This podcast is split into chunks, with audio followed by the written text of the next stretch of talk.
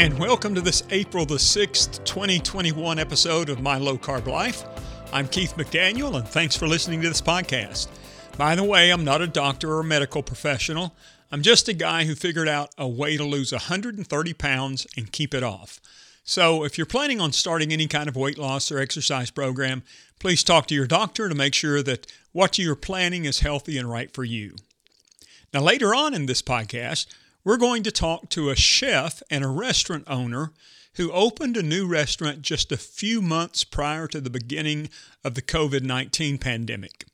I talk with him about the struggles he faced, and I also ask him about some ways to take some of our favorite dishes and turn them into something we can eat on a low carb eating plan.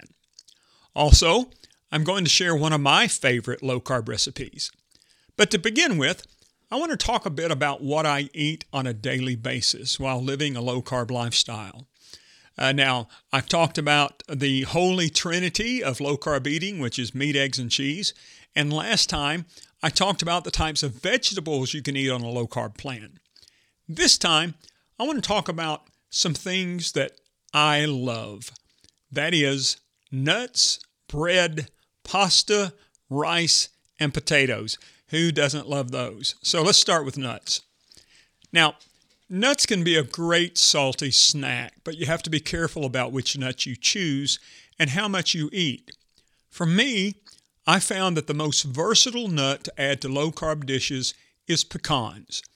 Because they are high in fiber, one ounce of pecans contains only one gram of net carbs. Pecans are a great topping for a salad. I put them on my salad every evening.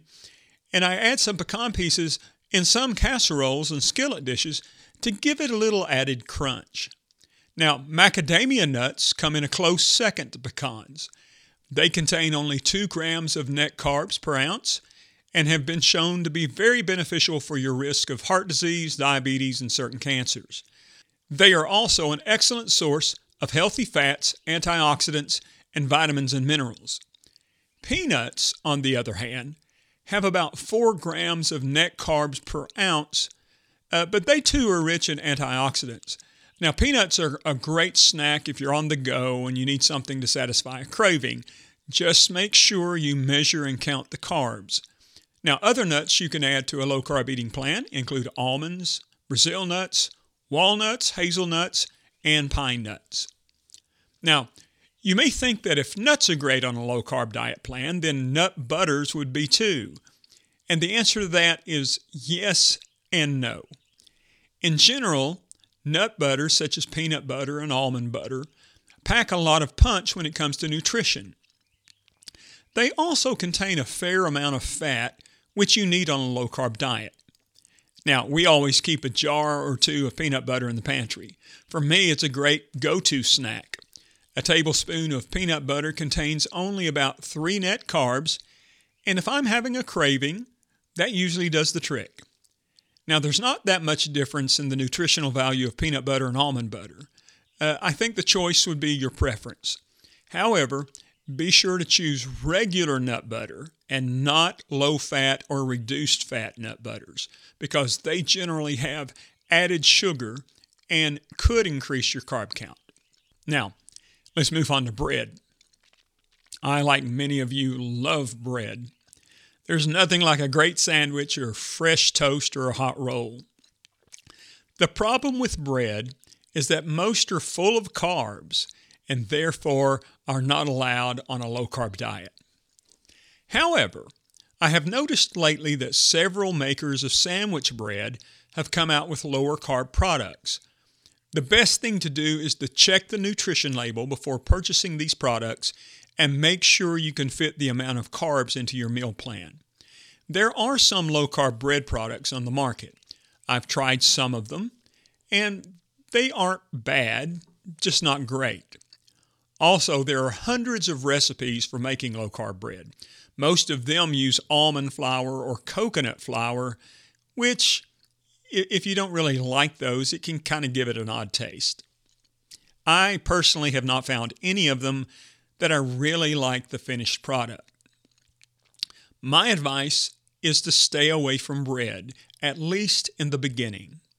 Then do your research and find a bread product that you can easily and safely add to your low carb eating plan. Now, with that being said, I did come across some low carb sliced bread recently that I thought I would give a try. This particular bread I found at my local Kroger uh, and it's also at Walmart. It is made by Lewis and is called Healthy Life Keto Bread. Now, I had been eating another version of Healthy Life bread, which had about 6 grams of net carbs per slice. It was good, but with a sandwich, that adds up to 12 net carbs just for the bread, which can be a little high. But this new bread claims to have 9 carbs and 8 grams of fiber. So that works out to 1 net carb per slice. And it also only has 30 calories per slice.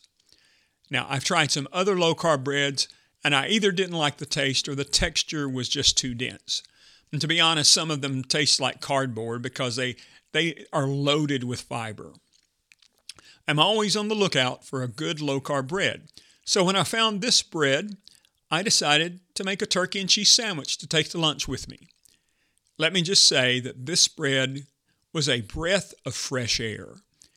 It was light and fluffy, and it tasted really good. The fact that each slice contains 8 grams of fiber didn't make it too tough.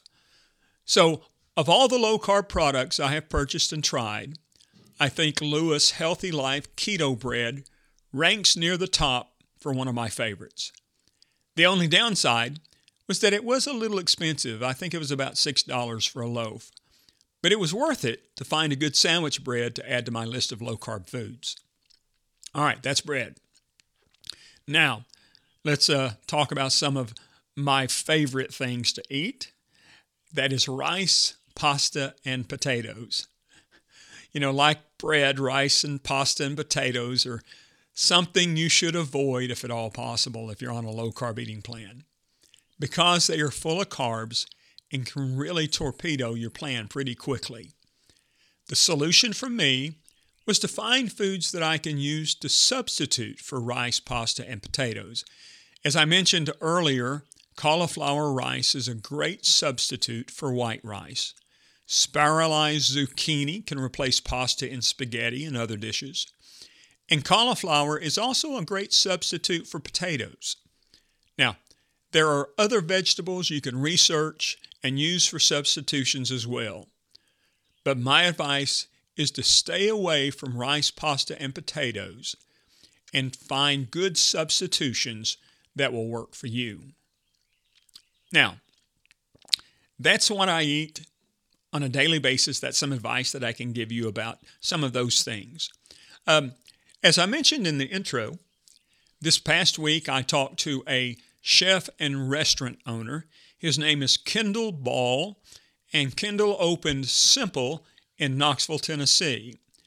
Um, he opened it just a few months prior to the beginning of the pandemic. So I talked with Kendall not only about how he survived through the pandemic with a new restaurant, but also about ways that he personally has found to take some of our favorite dishes and make them low carb friendly. So let's listen to uh, my conversation with Chef Kendall Ball.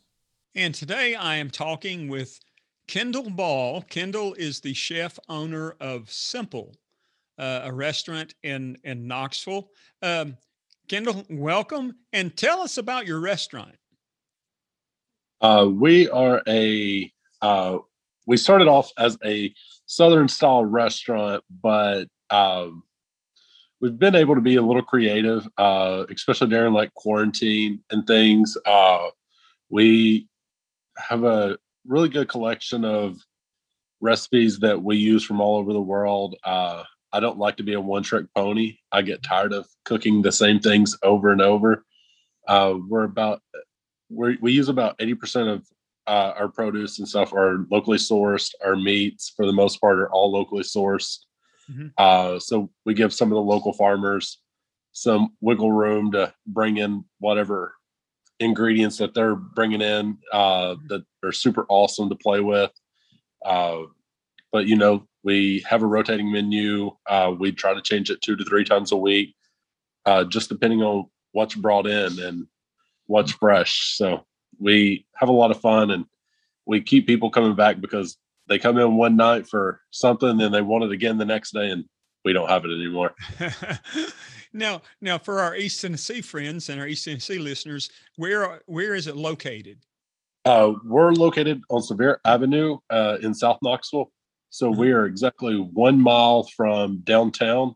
If you go across Gay Street Bridge and continue left on Sevier Avenue, uh, we are three quarters of a mile from Gay Street Bridge. Oh, okay. All right. Well, good, good. Um, how did tell me before we talk about? I want to I want to talk to you a little bit about um, low carb cooking and low carb eating. But um, how did you how did you become interested in being a chef? Uh, growing up, it's kind of funny. Uh, my way of getting out of going to church was helping my grandfather cook for the neighborhood. On Sundays, he would cook for everybody that went to church. And my way of getting out of going to church was, hey, I'm helping grandpa cook lunch everybody. And it just became one of those things that at first I was using it as a way to get out of church, and then I actually became really interested in it. Uh, then going through high school from a small town, there's not very many places to work. So getting a job in a restaurant, like a mom and pop restaurant, and mm-hmm. learning to cook like true Southern style, like Appalachian food.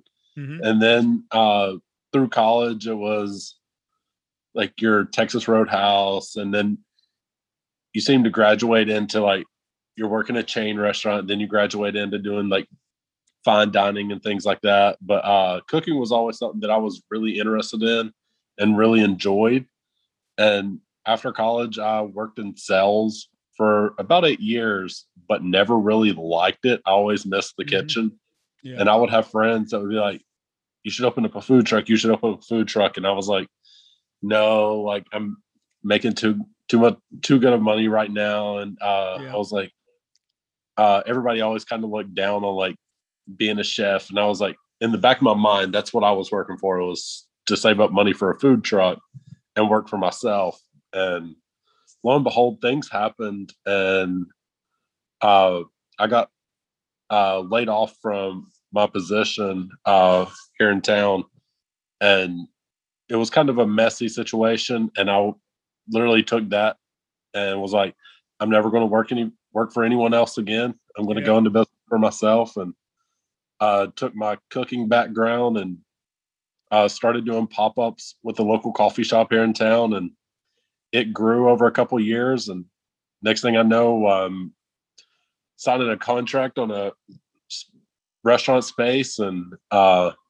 going through all the fun times of opening a restaurant and yeah then here we are a year and a half later so you opened a, a six months before covid hit is that correct yes sir and boy that wasn't in the first year's uh, business plan at all I bet. I bet. What? Tell me. Tell me. Tell me some of the things he had to go through and figure out. A lot of it was so like as far as like a supply uh position like some of my friends that work for like major corporations they were having to pay higher prices for like meat and produce but working with the local farms uh their prices never really went up like they mm-hmm. were pretty consistent uh, we did run into some issues like in July and August of some of the local farms not being able to get uh, product to the supplier or to the meat processors. So mm-hmm. they were kind of backed up. So it kind of like limited us on what we were able to do. But we were we're actually a huge like veggie forward restaurant. So uh and vegetables were coming in beautiful and it seemed like a lot of the farmers had excess vegetables because we didn't have the farmers market or the farmers yeah. market big. So it seemed like we were able to buy more produce and get really creative and do some really fun things. But uh, the biggest thing that we dealt with was we went from being the new restaurant on the block to uh, closing down for six weeks and then not knowing if we were going to be able to open our doors or not. Yeah. And you know, like we didn't really qualify for a lot of the PPP stuff mm-hmm. or large amounts because we were super small staff and uh, so like we qualified for a small PPP loan and uh, that helped get us back open, but it was kind of just enough to get us back open and we started doing like some random like we'd do like donut pop-ups we were doing like donuts a couple days a week and we were only doing curbside for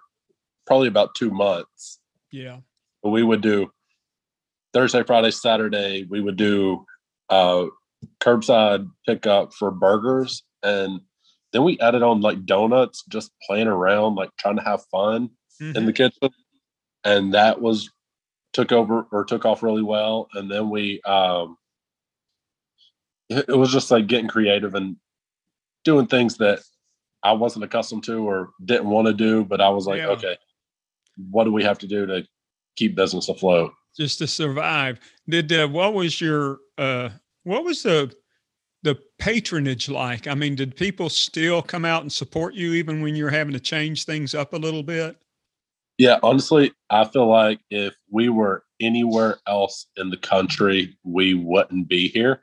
Uh-huh. Uh, South Knoxville, like the people, the community really came out and showed us so much love. Uh, mm-hmm.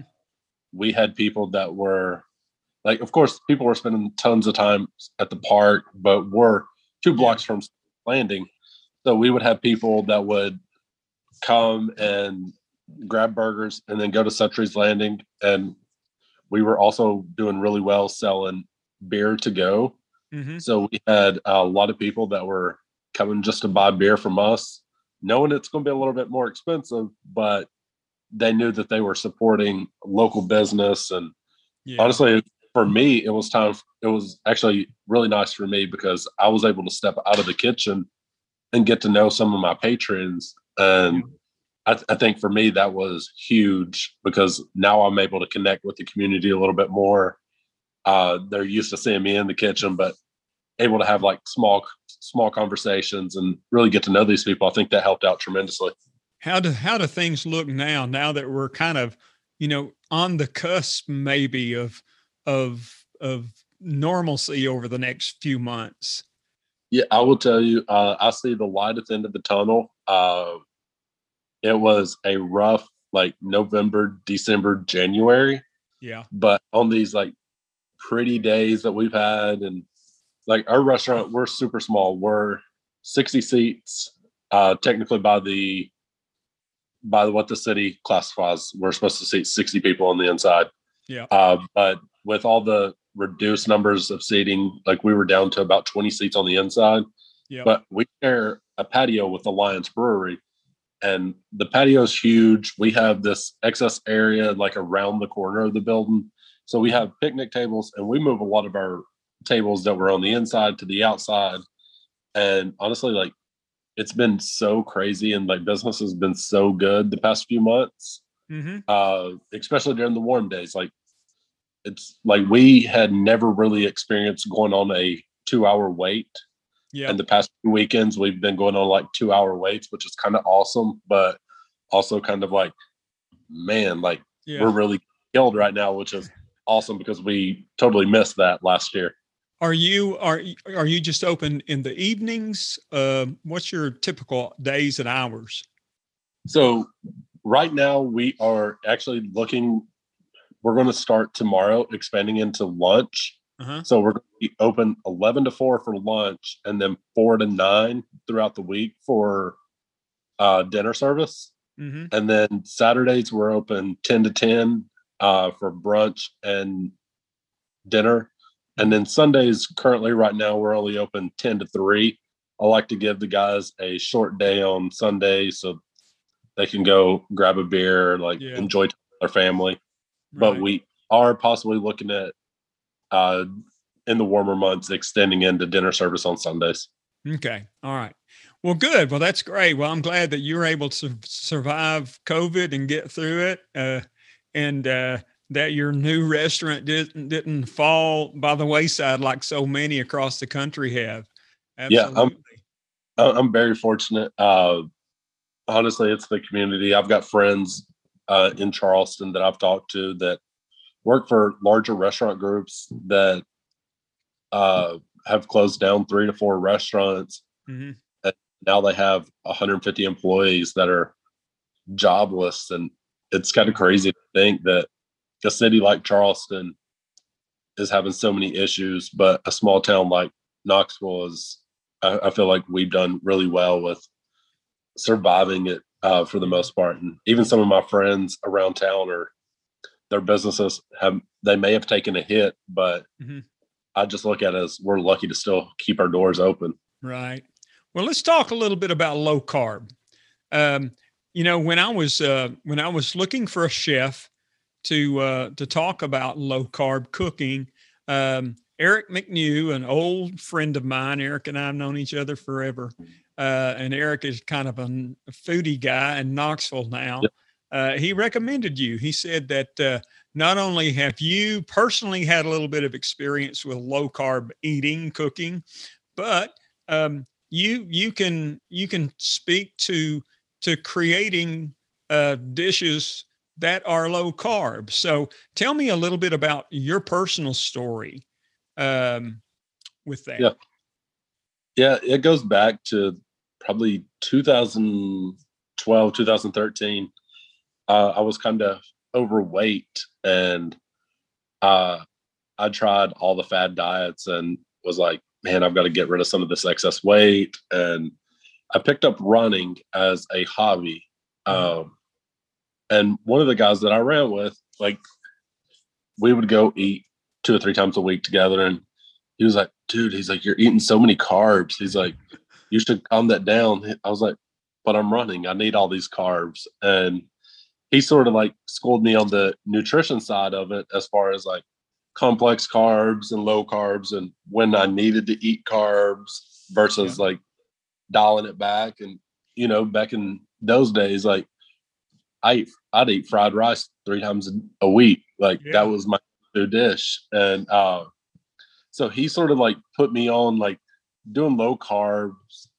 And honestly, it was like just taking that knowledge and uh, using it throughout the years. Uh, and like one of the big things was like when we were when I left my previous job, uh, I started doing pop ups, and then as part of the pop ups, we started doing a meal prep service, and it kind of ended up being a low carb meal prep service just for the fun of it. And it wasn't that I was intentionally doing it, mm-hmm. but at that time, like I was really into staying in shape and trying to run and eat healthy and uh, it was kind of like people would be like hey we want to eat what you eat throughout the week since you're a chef and all this they're like what do you eat? And that's always been the question that i've got so much and it, like people it became like i would meal prep for one person. That lady told her friend i started meal prepping for her and then it actually become a business that we advertised and it's like people would be like oh this is so good like is it gluten free is it low carb? Is it keto friendly and like it all ended up being like low carb. Like i never considered it keto friendly because yeah. of course i tried to limit the fats that i cooked with and the amount of fats that i ate but uh it just kind of organically grew and was a low carb meal prep service that we had a ton of people that really enjoyed it and i never actually intended it to be what it was. Mm-hmm. But it was but i guess low carb was was popular at the time too i mean you know mm-hmm. it's uh, it's uh, gained a lot of traction over the last i guess probably 15 20 years as far as a, a legitimate you know way of of eating not just a way to lose weight but a but a way of of eating so you know, and now it's just everywhere. Everything's keto this, keto that, you know. Yeah. It's just it's crazy. Um, I call it crazy keto. But uh but anyway, uh so you so you were able to, to figure out how to way ways to create dishes that that you know would fit in a, a low lower carb lifestyle. Um, yes. What are what are some typical what what would be some of those dishes? Well, I'll like I said, I loved fried rice. Uh, that was always like one of my go-to like quick meals after work. Mm-hmm. Uh, so uh, I can't remember.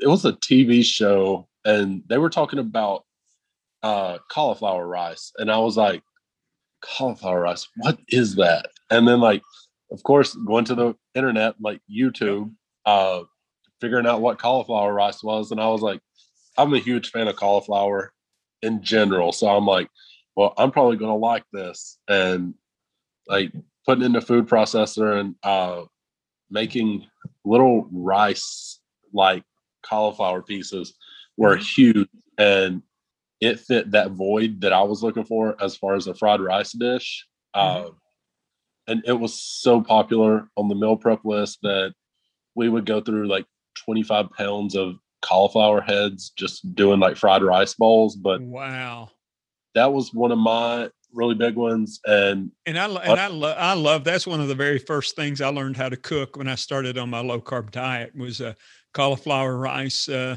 fried rice. You know, so it was uh, yeah. And I wasn't a big I wasn't a big cauliflower flower fan before, uh, but it it really is very versatile. I mean, yeah. and, it, and it and it can kind of pick up the flavor of of other of, of other foods. You know. Um, yeah, for sure. You know, so but yeah, that one was really huge, and I always had that void of pasta. Yeah. Uh, so my wife bought me a spiralizer, and next thing I know, we're zucchini noodles, squash noodles, sweet potato noodles, like everything was a noodle at that point. And yep. uh, just a simple uh, zoodle dish with pesto and chicken or shrimp. Uh, that was something that I would eat two to three times a week, and mm-hmm. there was virtually no carbs in it. It was super low carb, and it was one of those dishes like when I was meal prepping for myself, it was as good warm as cold. Yeah. And at that time, like I would walk around with a cooler, like a little cooler that I would have my meals on meals with me. And that was one that I never had to have a microwave to make sure it was good. And yeah, uh, people always enjoyed that. Yeah, absolutely. Absolutely. Um, what, what, what, you know, I always talk when I talk about my low carb eating, I, I call the, I call the holy trinity meat, eggs, and cheese. Those are the, that's what I call it. And, yeah. Uh, but there's lots of other vegetables and things that you can fill in as well. Are there other things that you've discovered that maybe that are typically not low carb that you can convert to a low carb meal? Honestly, uh, I was always bef- before I started doing low carb, like pasta and rice were my carb sources. Uh, yeah. But I was always really vegetable driven. Mm-hmm. But there's like dishes that are like, um, like I, one of the po- popular dishes that I'd done was it's just like a piece of grilled chicken with mm-hmm. like cherry tomatoes, onions, and basil. Yeah. Uh, with like a piece of like mozzarella cheese melted on top of the chicken. Yeah. Uh, that was a dish that I always done that was super satisfying, even though like traditionally like it was served with bread or some kind of like rice. But uh to me it was like, okay, like when I started doing low carb, it sort of took me on this like whole 30 journey as well. Mm-hmm. And just like eating whole vegetables and a lot of times like eating vegetables in their raw form uh was really big for me yeah. Because a lot of times you cook out a lot of the nutritional value. Uh-huh.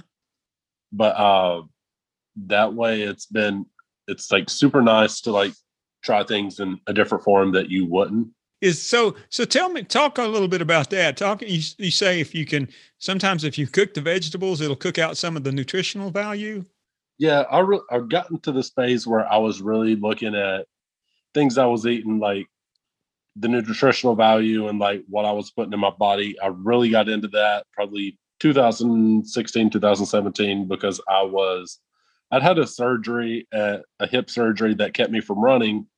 So I started to gain my weight back. Mm-hmm. And I was like, okay, I've got to realize like why am I not losing weight anymore? I I wasn't running, but uh, yeah. like I've got to be able to maintain and a lot of times I realized that it was things that I was cooking, like I'm throwing butter in, or mm-hmm. I'm eating a lot of sodium, or and things like that. But then I started realizing that okay, if I cook spinach, I cook a lot of the nutritional value out of it. Hmm. Especially when I'm throwing lots of cheese and butter into it.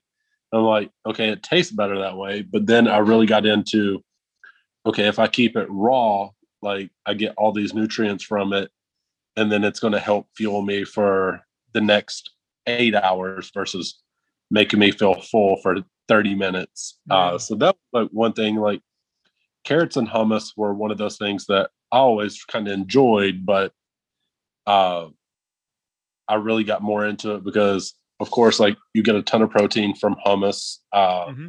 You get a lot of like your uh, the nutritional, like the vitamin K, vitamin C from carrots and stuff. But when you cook it, like you lose some of that nutritional value. So I really started as like eating for thought mm-hmm. instead of eating to eat because uh, I wanted I wanted to eat and not crash in an hour.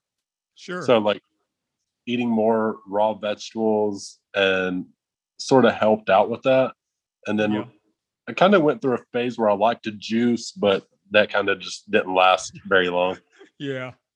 Well, I understand. Well, I understand. Well, uh, I really appreciate you taking a few minutes and talking to me. I, I think it was is you got some very helpful tips uh, as far as you know things uh, things that you can things that you can eat on a low carb eating plan uh, that kind of replace some of the the other things that we love, the rice and the pasta and things such as that.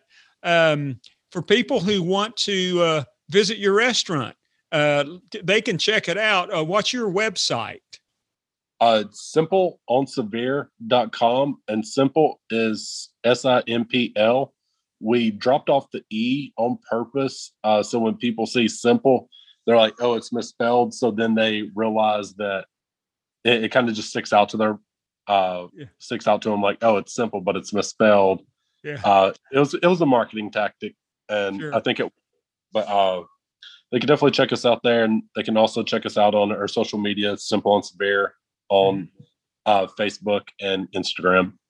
Okay. All right. Well, Kendall Ball, thank you so much. Uh, and I want to encourage our you. East Tennessee listeners to to get out and check out your restaurant and uh, and uh, to to support you as you're building back from from the COVID lockdown and yeah. uh, that we've all been going through. So so thanks so much for being here. I appreciate it. No, thank you so much, and it was pleasure. Thank you, Kendall.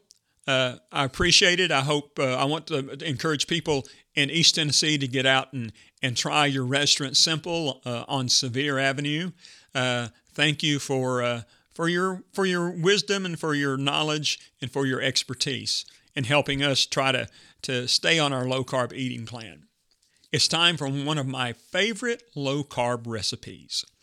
This time, the title of this recipe or the dish is called Hamburger needs a helper.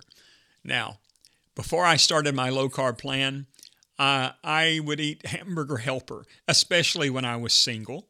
Um, and I would fix it. And sometimes, even when I was living at home with my mom and dad, uh, I would fix hamburger helper. And, and I'd ask my dad, I'd say, Dad, do you want uh, do you want some hamburger helper? And he says, No, it looks like somebody's already eaten it once. So he wasn't a big fan of hamburger helper. But here is a low carb version of, of a hamburger helper. So, uh, so the ingredients are one pound of lean ground beef, 16 ounces of cauliflower, which can be, you know, a bag, a, a frozen bag of cauliflower, three quarters of a cup of heavy cream, a quarter of a cup of water, one tablespoon of sugar free ketchup, and you can find that at the grocery store, one teaspoon of yellow mustard, 1 tablespoon of paprika, 1 teaspoon of onion powder, uh, 1 teaspoon of garlic powder, 1 teaspoon of salt, and 2 cups of grated cheddar. Now, the instructions are really, really easy. First, brown your ground beef in a large skillet over medium heat. Once it's brown, drain the grease. Next, add all of the remaining ingredients to the skillet. Okay? You stir well. you bring to a boil, reduce to a simmer, and cover. Cook for 10 minutes or until the cauliflower is as soft as you'd like. Now, I would use a frozen cauliflower in a bag and just steam it in the microwave. So you can do that. That way you don't have to worry about the cauliflower getting soft enough for you. It'll all be already be fairly soft. Once you cook it for 10 minutes, remove it from the heat, then stir in the cheddar cheese, and then cover for 2 minutes and let the cheese melt and kind of soak in uh, the rest of the dish. And that's it. That's pretty easy. Uh, this serves four people, where it's four servings, and the uh, nutritional content are net carbs is seven, calories 340, protein has 25 grams, and fat has 24 grams. So you see, that's a, a nice, filling, warm dish that you can fix if you're missing, you know, something like hamburger helper. Um, you can just make it yourself. All right, folks. Thank you for listening to this episode of My Low Carb Life with Keith McDaniel. I want to thank my guest, Chef Kendall Ball, for talking with us. I'll be back in a couple of weeks with a new episode. We publish new episodes on the first and third Tuesday of each month, so the next one will be the, the third Tuesday of April. Be sure to like or subscribe to this podcast where you're listening. But for now, you can just Google at Low Carb Keith to find us or visit anchor.fm slash lowcarbkeith. Also, if you have any questions or topics you would like for me to address on the podcast, or if you have a success story of your own about low carb living, I would love to hear from you. You can email me at lowcarbkeith at gmail.com. That's lowcarbkeith, all one word, at gmail.com. I hope you will continue to join me in this journey, and hopefully, you will find something in these stories that will inspire, motivate, and educate you to do something that will improve your health and your quality of life for the rest of your life. This is Keith McDaniel, living my low carb life.